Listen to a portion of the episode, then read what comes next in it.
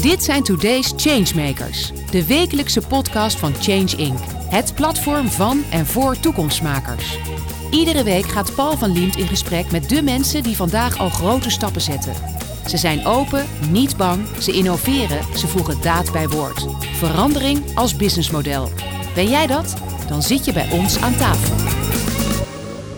Changemaker Xander Slager die begon in Amsterdam-West met het kledingmerk New Optimist. Hij wil vastgeroeste productiesystemen in de kledingindustrie veranderen. Slager werkte lang in Azië, waar het in deze vervuilende modebranche vooral draait om fast fashion, lage prijzen en veel volume.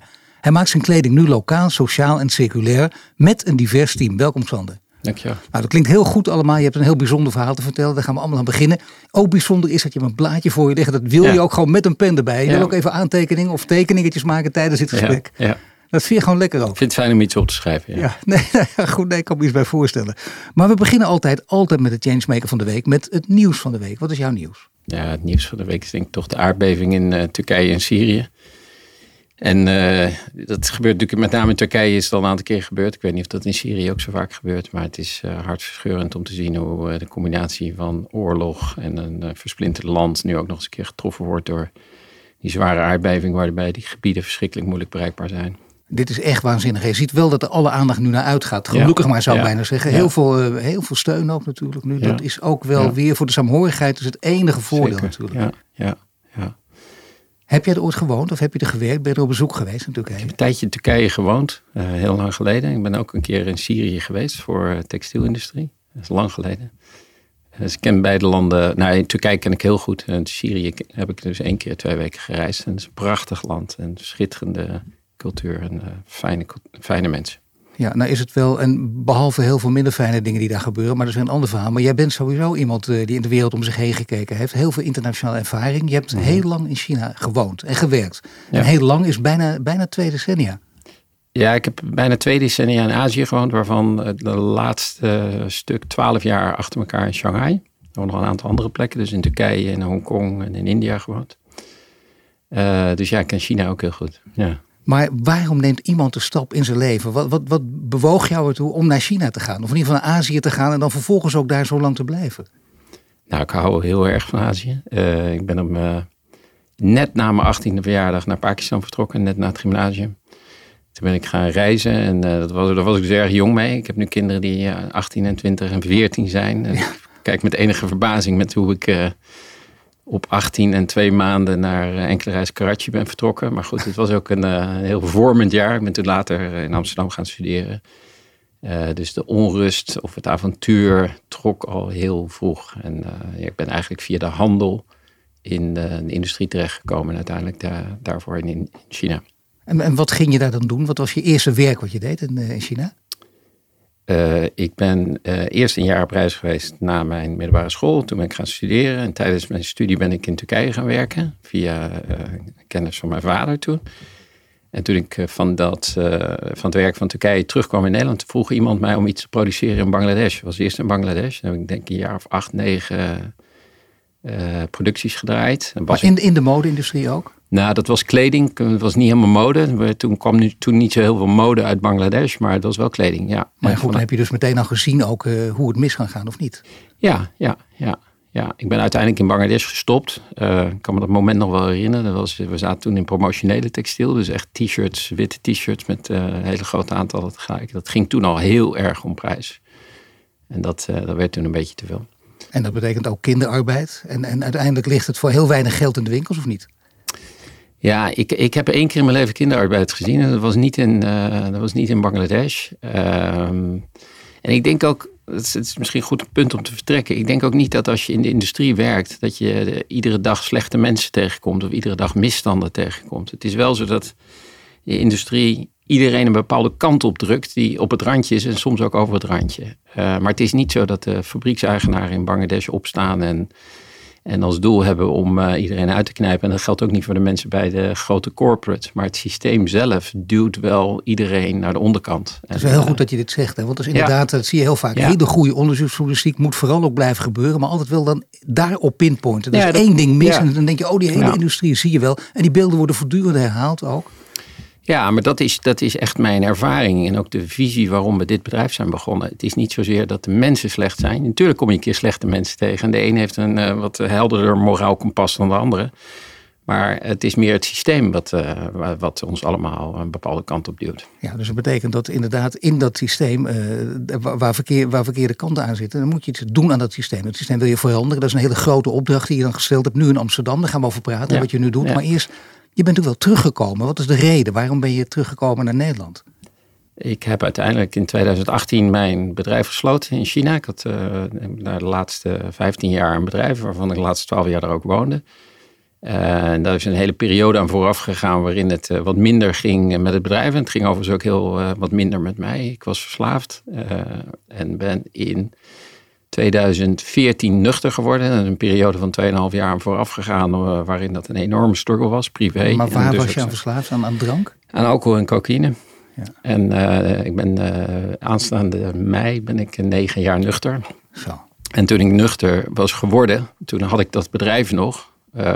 wat ik ja, op dat moment ik had daar niet meer dezelfde passie en uh, doorzettingskracht voor. Ik miste eigenlijk het doel van het hele bedrijf, wat ik, uh, wat ik die jaren daarvoor wel zag. Dus dat was wel de innerlijke verandering waaruit uh, uiteindelijk het beslissing kwam, we gaan het sluiten. Ik ga terug naar Amsterdam. Ik was niet van plan toen ik terugkwam uh, vanuit China naar Nederland om in Amsterdam iets met kleding te doen. Dat was zelfs van plan om het niet te doen, maar het is anders gelopen. Ja, dat snap ik ook. dat je denkt, ik ga daar, dan ben ik terug, gaat, alles gaat gewoon anders. Maar ja, dat is toch, uh, ja, dat wil je dan natuurlijk. Dat zit dan toch blijkbaar gewoon helemaal in je DNA.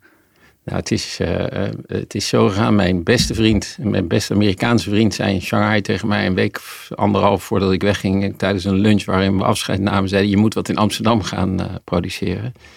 En volgens mij lag ik te huilen en te lachen tegelijk onder de tafel. Want ik had een zware tijd gehad en een bedrijf moeten sluiten. Uh, en dat was allemaal heel moeilijk. Uh, dus ik kon me niet voorstellen dat het in Nederland kon. Uh, ik had er ook nog nooit over nagedacht. En toen kwam ik in Nederland aan. En een van de eerste mensen die ik ontmoette was een sociaal ondernemer. Die je niet iedere week tegenkomt in China. En ik was ontzettend gefascineerd. Is zijn door... voornaam toch niet Oscar of wel? Nee, zijn voornaam is... is een ander. Uh, sorry, van de koekfabriek. Uh, Arthur. Arthur uh, van de koekfabriek. Omdat je ook met Oscar Knippers te maken hebt gehad. Ja, ja, ja. Volgens mij iemand die ook die af en toe adviseur is. Zeker. Tenminste, ja, lezen ja, overal ja. alle interviews oh, en zo. Dan denk je, nou, dat is oh, wel belangrijk. Ja, ja, ja, spreken Oscar regelmatig. Maar ja, goed, dus ik denk wel goed om die even te noemen. Dat is ook een belangrijk iemand in deze wereld en zo. Dat is geen slechte adviseur natuurlijk. Nee, nee, we zijn heel blij met advies, advies en steun van Oscar. Maar goed, jij dacht dat dit allemaal zou kunnen. Jij, jij geeft aan dat je, je bent verslaafd geweest, maar dan, je weet het, negen jaar, dat zegt ook alles natuurlijk. Dat betekent hoe belangrijk dit is en zo. Dat zijn de mensen die, die echt geprobeerd hebben eraf te komen. Maar dat, dat ga je nooit vergeten. Je zult altijd blijven vertellen, denk ik dan, van hoeveel jaar is het, hoeveel lang is het geleden. Ja. En ik ben nu sober. Heb je dus je hebt kracht getoond, gepokt en gemaasd in het leven. En het vergt waarschijnlijk nog een nieuw interview om te zeggen wat de reden was. Waarom jij. We kunnen daar nu uitgebreid op ingaan, of is dat een veel te lang verhaal? Maar waarom de reden was, dat, Nou, de, de reden is eigenlijk dat, dat je aan, aan die drank en kook ging en verslaafd werd.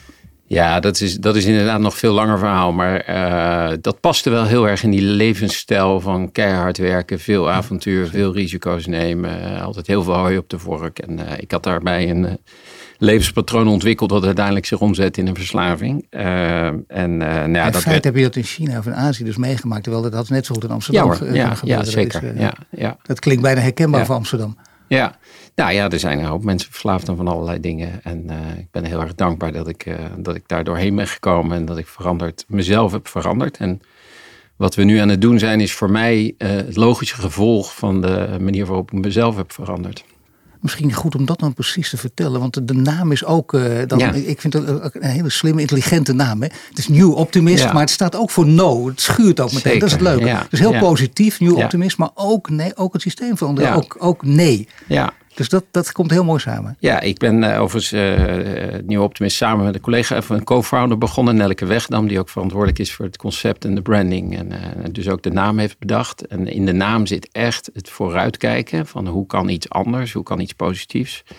Dat gaat dus over onze industrie, waar wij en samen met ons echt nog wel veel andere mensen ja, iets anders willen. Maar niet klagen over hoe het allemaal is, maar vooruitkijken hoe het wel kan. Het gaat ook over de mensen die bij ons werken, die uh, vaak nog niet zo lang in Nederland zijn en ook graag vooruit willen kijken. En misschien ook een moeilijke tijd achter de rug hebben gehad. Maar er zit ook de, de no in, en een subtiele no. Uh, ja, als, als tegengeluid uh, wat, er, wat er verder gebeurt. In, ja, maar uh, daarom is dus een hele goede naam Ja. ook. Dat, Ja, dat is, het is niet alleen lief en aardig, het is gewoon zoals het is. Dit is het ook. En ook tegen dat systeem ingaan, maar niet vanuit een, een klagelijke hoek. Want dat is een ramp. exact. Dat, dat, heeft niemand aan. Nee, nee. Voor jou is het, past het heel goed dan in, in, in hoe je leven veranderd is. Eh, en, en ook hoe je nu nieuw eh, te- tegen het leven aankijkt. Want dit betekent Ja. dus bijna, als ik je goed begrijp, je je wil ook, ook meer dingen doen die betekenis geven. Dat klopt, ja. ja dit komt Kun je, vertellen wat jullie dan, vanuit kun je zeggen wat jullie dan precies doen bij, bij New Optimist? Nou, we zijn eh, echt helemaal vanaf de grond begonnen. En zoals ik net vertelde, het, allereerste zaadje voor het idee kwam van een andere sociaal ondernemer. Die in een hele andere branche, hij kwam met de horeca en hij was mensen gaan helpen om koekjes te bakken. die in, vaak eh, eh, psychische, psychische eh, afstand tot de arbeidsmarkt hadden, die meer mentaal was. Hè? Dus toen, nou, wij hadden eigenlijk daardoor het idee van, zouden we niet vanuit een sociaal standpunt kleding kunnen gaan maken? Dus het hart van het, hart van het bedrijf, waar we niet zo heel veel over communiceren, is echt om mensen verder te helpen die bij ons werken. Dat is een hele normale gedachte, Ja. maar dat is wel de hart van het bedrijf. Dat doen we door mensen aan te nemen die vaak nog niet zo lang in Nederland zijn. En we leiden ook mensen op. Maar ik kwam wel uit eh, gewoon de commerciële sector. Ik heb toen ook in de sociale sector rondgekeken. En ik wist wel dat als ik iets eh, wilde beginnen, dat er een commerciële voorkant aan moest zitten. Het moest wel in de, in de echte wereld meedoen. Eh, want daar komen we zelf vandaan, daar hebben we ook verstand van. Dus het is een sociaal hart en een commercieel, commerciële voorkant. Nou, toen we die twee dingen bij elkaar hadden, toen wisten we natuurlijk ook dat als we opnieuw gingen beginnen, dat we over duurzaamheid na gingen denken. Eh, waarbij ik al heel snel realiseerde een paar dingen. Eén, dat ik nog nooit heel fundamenteel over duurzaamheid en mode had nagedacht. We zitten toch in dat systeem waarin de klant het ene vraagt en de fabriek eh, voor je eh, het iets kan leveren. Daar kan je een klein beetje aan buigen, maar je kan niet op, opnieuw beginnen. En de P van prijs toch altijd ook, wat hoogleraar marketing Precies, altijd blijven ja. roepen, toch altijd gewoon Ja. op één staat? Ja, ja, exact. Ja, je wordt bijna gedwongen in een bepaald prijssysteem mee te werken. Eh, maar het, goed, het woord duurzaam betekent ook heel weinig, misschien wel bijna niks. Eh, en daardoor kwamen we al vrij snel uit bij wat circulariteit is. Hoe bouw je nou eigenlijk een bedrijf en een modemerk wat, wat geschikt is voor circulariteit, want het uit- uiteindelijk ook in een circulair systeem kan functioneren. Dus dat, is de, dat zijn de drie kernwaarden van eh, wat we zijn gaan doen. Maar dat heb jij zelf dus ook voor jezelf moeten ontwikkelen, wat dat dan precies is. Eh, Ik snap heel goed dat je met commercie samen wil laten gaan. Dat is niet alleen, dat maakt het spannender, maar dan kun je ook meer impact creëren uiteindelijk. Ja, Maar Ja. je zegt niet voor niks betekenis. Dat is een belangrijke. Dat is een begrip wat steeds meer ook, eh, ook ingang krijgt, merk ik. Eh, mensen die zich vroeger daarvoor schaamden, zeggen nu ook van ik wil iets doen wat betekenis geeft. En vaak heb je dan wel het leven echt mee moeten maken, volgens mij. Eh, Wat jij natuurlijk ook kunnen, in alle poriën Ja, gewoon gezien hebt, dat dat je weet wat het is. ja. En dan dat je dat niet zomaar zegt, omdat het gewoon een leuke opwelling is. Het is, het is eh, heel diep gevest eigenlijk. Het is heel diep gevest, ja. zeker. Ja. Maar jullie, je zegt, je werkt nu met een aantal mensen samen. Jullie werken in, om het zo concreet mogelijk te maken, in Amsterdam-West. Hoe ziet het eruit en hoeveel mensen werken? Nou, als je nu binnenkomt, eh, eh, de meeste dagen zijn er bijna twintig mensen. Eh, er zijn zes mensen die het ontwerp doen, met eh, klanten contact hebben, de operationele kant managen, de communicatie doen en de boekhouding doen. Dan hebben we een team van kleermakers in het naaiatelier, vier tot vijf mensen in, in fulltime loondienst. Soms is er eentje meer of komt er eentje bij. Eh, er zijn een aantal mensen in opleiding. We zijn net drie weken geleden gestart daarmee met de gemeente Amsterdam. Het zijn mensen die in de bijstand zitten en nog richting eh, werk of eh, opleiding moeten. Vaak heeft dat iets te maken met taal of met dat ze hier net zijn of dat er papieren uit de landen waar ze Want het zijn komen. geen of bijna geen oorspronkelijke Nederlanders hebben jullie werken. Nee, niet. ik denk dat er misschien 20% is ja, van het totaal. Ja. Ja, nou ja, goed, Ja. dat is ook bijna logisch. Dan dat je wel andere. Ja, het is gezellig. Het blijkt ook te werken. Dus je begint meteen te lachen, dus dat is een heel goed teken. Dat betekent wel dat deze mensen een, een, een vak of een ambacht beheersen. wat veel Nederlanders niet meer onder de knie hebben. Ja, toch is er ook eh, belang. We hebben ook iemand achter de naaimachine die uit Frankrijk komt. Dus er, is ook, er, is ook, het, het- er staat bij ons niet een hek voor de deur dat je uit een bepaald land moet komen om, eh, om, om mee te doen. Maar het idee is wel dat, eh, dat we iedereen die bij ons werkt, gewoon volgens de Nederlandse CEO betaald wordt. Ze ligt trouwens, de salarissen liggen op ruim boven het minimum. En dat we als je er als trainee bent, dat de bedoeling is dat je verder komt. Dat je of straks aan het werk komt of straks naar school kan. En dat, ja, dat, dat is natuurlijk eigenlijk in onze branche uh, unheard of.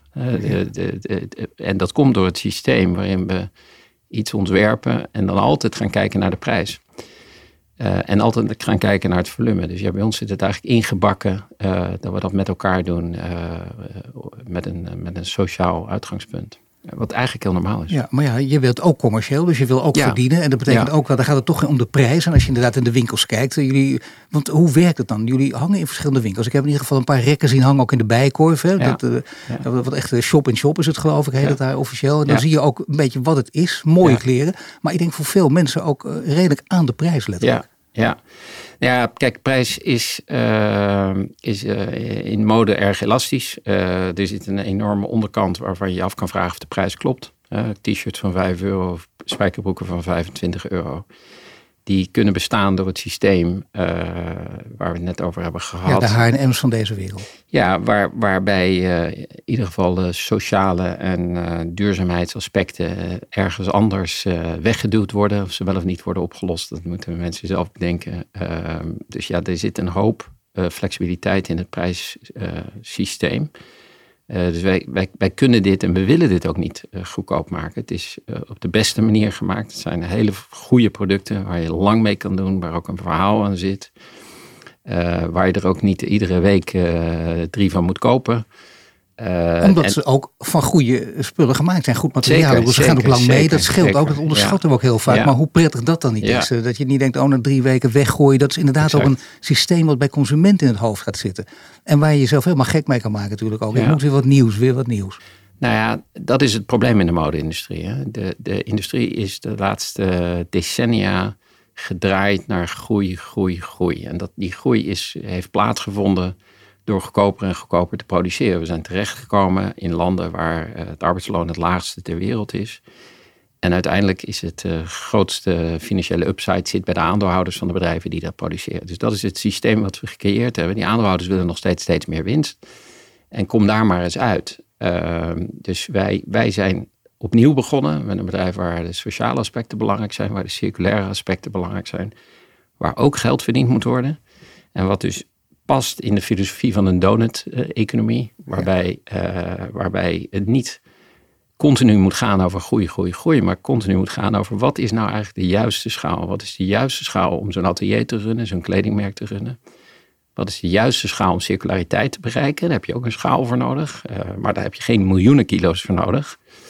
Uh, maar ook wat, wat is de juiste schaal om, om, uh, om geld te verdienen waarmee je iedereen kan betalen. Waarmee je ook de aandeelhouders uh, dividend kan betalen en kan aflossen. Je noemt de donut al, maar het heet ook officieel jullie manier van werken is dan steward ownership. Waar ook steeds meer bedrijven, merk ik, zich toe bekeren. Althans, veel bedrijven vinden dat ook belangrijk. Ja. Zo werken jullie ook? Ja, wij zijn sinds vorig jaar zomer steward owned. En, en de... En de de filosofie van wat is genoeg zit in het, in het steward ownership model. Uh, het, normale aandeelhoudersmodel uh, heeft eigenlijk in zich gebakken dat meer altijd beter is. Hè? Dus als je winst maakt is meer nog beter, dan krijgen de aandeelhouders meer geld. En vaak zijn, is dat ook de impuls die diep in het bedrijf zit uh, gestopt. Met name in beursgenoteerde bedrijven, maar ook in private equity bedrijven. Die, die zijn daarop gefocust. De rest kan een rol spelen, maar toch is dat het eerste. Bij steward ownership in ons geval, om het meerdere manieren te definiëren, hebben aandeelhouders een gemaximeerde upside. Als die betaald is, dan is het klaar. Uh, dan heb je, hebben we allemaal een mooi rendement gemaakt. Kun je over praten, wat is nou het juiste rendement? Dus wat is, wat is genoeg? Dat is ook de vraag voor de aandeelhouders. En dan uiteindelijk blijft er maar één aandeelhouder over. Dat is een stichting. En die stichting heeft hetzelfde doel als de statuten van de BV, namelijk dat we de mode-industrie socialer, duurzamer en lokaler willen maken. En de winst steek je dan in, uh, in je bedrijf? Ja, de winst blijft voor een deel in het bedrijf zitten. Een deel wordt in dividend afgelost. Maar als iedereen is afgelost, is er nog maar één aandeelhouder. En dat is de stichting. Dus uiteindelijk wordt het bedrijf van zichzelf, zoals het in donut, uh, sorry, in uh, steward ownership termen heet. Uh, en dan, dan is er dus ook geen impuls om het maar meer, meer, meer te laten zijn. Maar wat vinden de, de aandeelhouders daar dan van? Want dan heb je natuurlijk wel bepaalde aandeelhouders nodig, en bepaalde investeerders ook, die, die dit omarmen. Ja, zeker. Klopt. Er zijn dus investeerders die dit helemaal niks vinden. Maar ja, die hebben misschien ook nog wel uh, vier of vijf andere redenen waarom ze niet in uh, zo'n bedrijf willen investeren. Die willen misschien in een bedrijf investeren wat wel gericht is op winstmaximalisatie. Dus ik denk dat ons pad, onze het aantal investeerders dat hierin zou willen investeren is kleiner, maar we zijn wel aligned met de mensen die ook dezelfde filosofie hebben als waar, waar wij mee bezig zijn. En dat zijn dan ook uiteindelijk, zoals ik het in alles vertalen, ook consumenten willen zich aan je binden. Het heet, je kunt het op allerlei manieren omschrijven, maar ik kan me voorstellen dat je hier letterlijk een community kunt kweken. Zeker. Ik ken zoveel uh, kleine initiatieven die op deze manier misschien wel groter aan het groeien zijn en die dan ook zeer gewaardeerd worden door hun klanten. Veel meer dan gemiddeld. Ja, ja, nou wat mij opviel vorig jaar toen we steward ownership uh, aankondigden, toen, uh, dat was een hele afweging. We hebben er ook nog wel even kort over getwijfeld. Met name op het laatste moment dreigden we toch weer van, dan moeten we niet toch gewoon normale aandeelhouders hebben en dan is het misschien makkelijk om het te financieren. Ja. En we hebben op dat moment een principiële keuze gemaakt die we steeds maken. En uh, wat opvalt is als we dat doen, dat toch heel veel mensen dat gewoon begrijpen.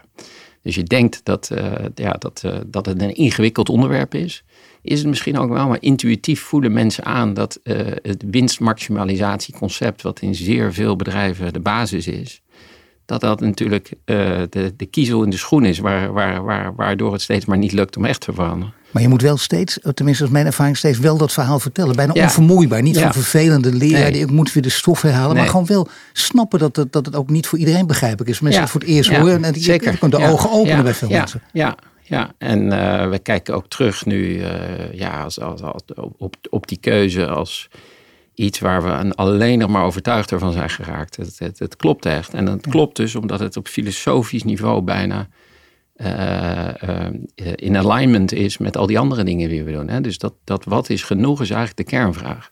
Oké, Xander, maar dan gaat het dus wel om de prijs. Willen mensen dan toch weten, denk ik, als je nu luistert. Hè? Wat, wat, betaal je dan? Als je een, een, het zijn mooie spullen. Ik heb ze gevoeld. Hè? Je wil even weten wat het is. Maar dan heb je een t-shirt. Wat ben je daarvoor kwijt? Een sweatshirt. Wat betaal je daar gemiddeld voor?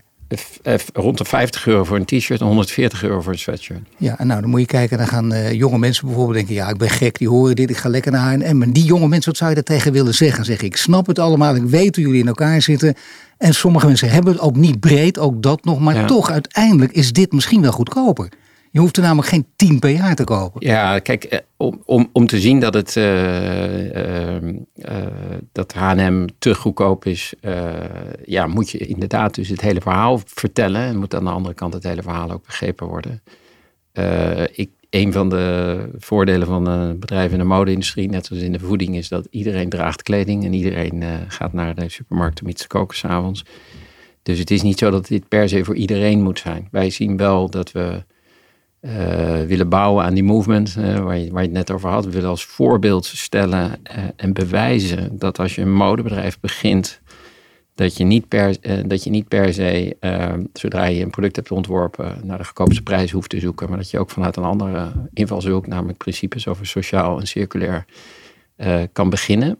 en dan is het logisch dat het ook niet de laagste prijs is het model waarin het alles om prijzen gaat, is natuurlijk het model waar we juist een beetje vandaan willen komen. Dus het zal zoeken zijn naar wat het juiste prijspunt is. En het juiste prijspunt is het, is het prijspunt waarop dat bedrijf op een gezonde manier kan bestaan vasthoudend aan de waarden waar we het net over hebben gehad. De sociale onderkant en de circulaire uh, of de, de planetaire bovenkant. Nee, pas dat, en daar moet het in passen. Natuurlijk, en pas in de hele beweging van echte prijzen voor voedsel exact, kun je bijna hetzelfde verhaal ophangen natuurlijk. Dus echt, echt idioot als je ziet hoe, dat, uh, hoe die verschillen in elkaar zitten.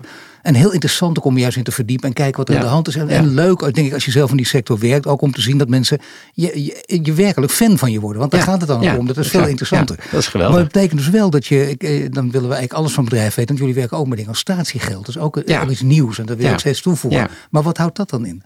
Nou ja, statiegeld hebben we vorige week aangekondigd. Voor ons ook, die zit nog net nieuw. Uh, we zijn uh, twee jaar geleden operationeel begonnen. En eh, hebben ons toe gecommenteerd aan circulaire designprincipes en productieprincipes. Dus we maken producten die uh, bedacht en ontworpen zijn voor de circulaire economie. Nou, ik vertelde net dat ik eigenlijk toch niet fundamenteel goed over duurzaamheid had nagedacht. Terwijl ik al die jaren in die kleding zat. Ik had er wel eens over nagedacht, maar niet fundamenteel. Dus dan, dan zijn de keuzes staan eigenlijk al heel erg vast. Hè? Dus dit sweatshirt wat ik aan heb, dat, daar is al het uh, stiksel is, is van biologische katoen. Uh, als je kleding gaat maken in de industrie, is vrijwel al het. Nou, dus de, de garis waarmee het doorgestikt is, uh, is van biologische katoen. In de industrie, waar 100 miljard kledingstukken worden gemaakt, ja, ik weet niet wat het percentage is, maar het zal uh, in de buurt van de 99% liggen, is met polyester doorgestikt. Want polyester is goedkoper en breekt minder snel in die machines. En als het minder snel breekt in de machines, dan, uh, dan is de productietijd sneller. Uh, op zich een logische gedachte, maar om een katoenen shirt met polyester garen door te stikken, daardoor kun je het minder goed recyclen, want dat, uh, dat is een vermenging of een vervuiling van het katoen. Dat is een klein voorbeeldje wat we allemaal al hebben gedaan. Maar we weten dat als je voor circulariteit ontwerpt, dat je nog niet circulair bent. Circulair, eh, circulair zit natuurlijk uiteindelijk in de transactiemodellen en in het zorgen dat uh, de spullen terugkomen en weer gerecycled worden. Dus uh, nou, daar waren we een paar maanden geleden, een half jaar geleden, zijn we erover gaan nadenken. En we vonden dat wat sommige bedrijven doen, kortingen geven als je terugbrengt op iets nieuws, dat vonden we dan toch ja, dubbel. Uh, ik heb zelf van een bepaald uh, spijkerbroekenmerk een paar spijkerbroeken in de kast liggen, maar ik wil geen nieuwe. En ik breng ze daarom toch niet terug, want uh, dan krijg ik alleen maar die korting. Ja. Nou, je mag dus, het merk noemen hoor, dat kan maar nou, dat, dat hoeft niet. Okay, maar nou, de, de, ja, dus, dus het idee van statiegeld, wat er natuurlijk is, wat iedereen kent en wat ook helpt, is dat als je het terugbrengt na een aantal jaar, krijg je een klein bedrag terug. En dat motiveert je om het terug te brengen, maar het ja, het voedt ook mensen op om erover na te denken dat, eh, dat je het terug kan brengen. Je zet een klein bedrag, maar dan gaat het. Ik dacht, ik, ik las in het parool 3 euro. Ja, dat is, nou ja, dat is bijna niks. Ja, dat, dat, daar zou je nog over kunnen discussiëren of dat anders moet. Maar het, uh, ik denk, de, de, de gedachte is dat je de fles cola ook niet per se voor het kwartje of voor de 40 cent terugbrengt. Maar omdat je erop gewezen wordt, dit kun je terugbrengen. Het is een bepaald systeem, dan wordt het opnieuw hergebruikt. Uh, dus het is toch een, een, een mental note. Dat is overigens ook het ontwerp van het statiegeld. Het is een, een kleine asterix die uh, mijn collega Nelke heeft ontworpen. Om je erop te attenderen dat het voor circulariteit gemaakt is. En dat je het bij ons terug kan geven. En dat wij dan zorgen dat het weer gerecycled wordt.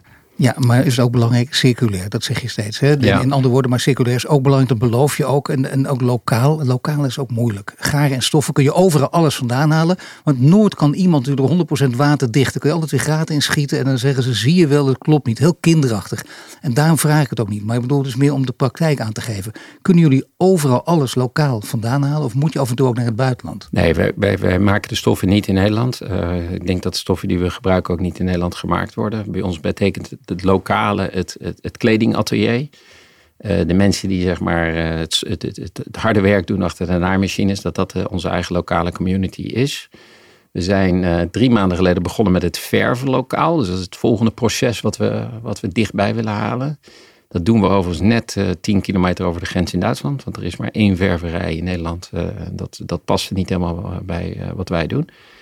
Uh, dus ja, we, kunnen niet alle processen van de hele globale industrie hier naartoe halen. Dat is ook niet uh, per se de ambitie om dat allemaal te doen. Nee, maar je bent wel enorm bezig met als letterlijk als gamechanger. Probeer ja. van alles uh, ja. te doen. En dat is dat de hele rij die je nu genoemd hebt. Dat zijn al heel veel dingen bij ja. elkaar, denk ik. En dat is geweldig. Een community kan ik me helemaal voorstellen, die zich hier letterlijk bij wil aansluiten. Jij wil die movement maken. Maar ja, goed, hoe, hoe krijg je dat voor elkaar? Want dat is dan de volgende stap. Dan moet je toch, ben ik bang, wat je misschien niet wil. Aan de andere kant, ja, kom je niet aan het grote gaan denken. Dus naar het buitenland en, en de volgende vestigingen maken. En, en dan kun je echt iets gaan creëren. Nou, kijk, om te beginnen over de schaal. Hoe groot moet het nou zijn? Daar hebben we hele specifieke ideeën over. En dat Amsterdamse atelier heeft een bepaalde schaalgrootte nodig om die eh, financiële haalbaarheid te krijgen, om die social foundation te garanderen en ook om die circulariteit eh, te bewerkstelligen. Maar als we dat dan voor elkaar hebben, we hebben nu echt al eh, heel wat stappen die kant op gezet. We zijn nog niet helemaal klaar, want het, het grotere atelier is net twee maanden open. Ja, dan is het eigenlijk heel logisch om zo'nzelfde atelier met dezelfde basis, met dezelfde lokale klanten in Berlijn neer te zetten, of in Rotterdam, of in Maastricht, of in Antwerpen. Dat maakt niet zoveel uit. En dat atelier zal dan daar weer binnen een lokale community uh, volgens dezelfde principes kunnen uh, functioneren. Dus onze langetermijnvisie zijn uh, hyperlokale en ook gedigitaliseerde kledingateliers, waar we de overhead, die er natuurlijk toch bij hoort, de inkoop van de stoffen, de ontwerpen, de marketing, dat zou gedeeld kunnen worden. Maar die ateliers gaan niet komen omdat we meer, meer, meer willen. Maar die gaan komen omdat we steeds binnen de, binnen de basisfilosofie van die donut-economie zo'n bedrijf kunnen runnen.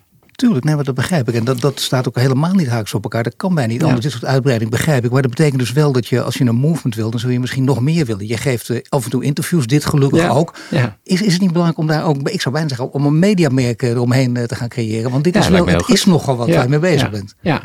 Nee, bij, uiteindelijk bouwen wij uh, het kledingmerk op zoals iedereen een kledingmerk opbouwt. Hè. Dus we moeten het zorgen dat het onder de aandacht komt van consumenten. Nou, daarvoor werken we samen met winkels. Er komt nu samenwerking met de Bijenkorf. Uh, en dat balletje, dat sneeuwballetje eigenlijk, dat moet gaan rollen en groter worden. En ik hoop dat mede door dit interview weer meer mensen erover gaan horen. En betekent dat, dat ook, uh, ook, eigen winkels? Of is dat een, een, is dat een volgende stap of juist iets wat je niet eens wil? Uh, nou, we hebben nu heel nadrukkelijk gekozen het laatste jaar om te bouwen aan een netwerk van retailers. omdat we inderdaad al heel veel deden. En, en het maken en de social foundation en de circulariteit. We zagen dat zelf retailen, dat is nog wel weer een ander vak. Overigens ook een vak waar ik en Nelke niet uitkomen. En uh, ik denk dat dat een van de dingen was waar we ons in het begin in hebben vergist. Het paste niet goed bij het produceren. Dus we hadden een winkel uh, tot uh, een paar maanden geleden. en als je iets produceert, dan heb je natuurlijk een klein beetje volume nodig om productielijnen aan de gang te krijgen. Maar in de winkel wisten we natuurlijk niet precies wat we verkochten. En daar zat een, een discrepantie tussen die we oplossen nu door samen te werken met andere winkels. Dan heb ik eigenlijk nog één ding, dat wil ik toch wel weten. Want je hebt inderdaad een sweatshirt aan van je eigen merk. Maar Klopt. draag je bijna altijd alles nu ook van je eigen merk of niet? Ja, ja. Oh, toch wel? Ja, dan heb je de, eh, de print gezien. Hier staat de klimaatboot mis. Dit komt omdat wij eh, nu in een school zitten. En het thema van de collectie is naar school. En uh, daar zit een speels uh, knipoog naar, van, naar de school. Want dat is ons gebouw. Het nieuwe, pand in, of nieuw, het nieuwe oude pand in Oud-West. Maar er zit ook een knipoog naar over weer leren over duurzaamheid, over de kledingindustrie, over uh, ja, dat we allemaal een beetje naar school moeten. Nee, de nieuwe versie van Aapnoot Mies ja, natuurlijk fantastisch. dat hoort er ook allemaal bij. Nee, geweldig inderdaad. Nou, dit is eh, een heel mooi verhaal over Nieuw Optimist. Uh, geweldige naam. Daar kan het sowieso niet aan liggen. Ook niet na dit verhaal. Ik ben echt heel benieuwd hoe dit verder gaat. We spreken af om, om bijvoorbeeld tenminste over een jaar nog een keer te spreken om te kijken wat er gebeurd is. Dat doen we. Dat zou mooi zijn. Nou, hartstikke mooi. Okay. Dank, je voor het gesprek. Sander Slager. Je luistert naar een podcast van Change Inc. Die werd mede mogelijk gemaakt door Albron, Ebbingen, Renewy en Vattenfall. Bedankt voor het luisteren naar de Today's Changemakers podcast. Een productie van Change Inc. gepresenteerd door Paul van Liemt. Ben of ken jij een changemaker? Meld je dan snel aan via onze Change Inc. website. Wil je dat meer mensen geïnspireerd worden? Deel de podcast dan op sociale media. Wil je meer afleveringen luisteren? Volg ons dan nu via je Spotify, Apple Podcast of je favoriete podcast app. En krijg een melding wanneer er een nieuwe aflevering online staat.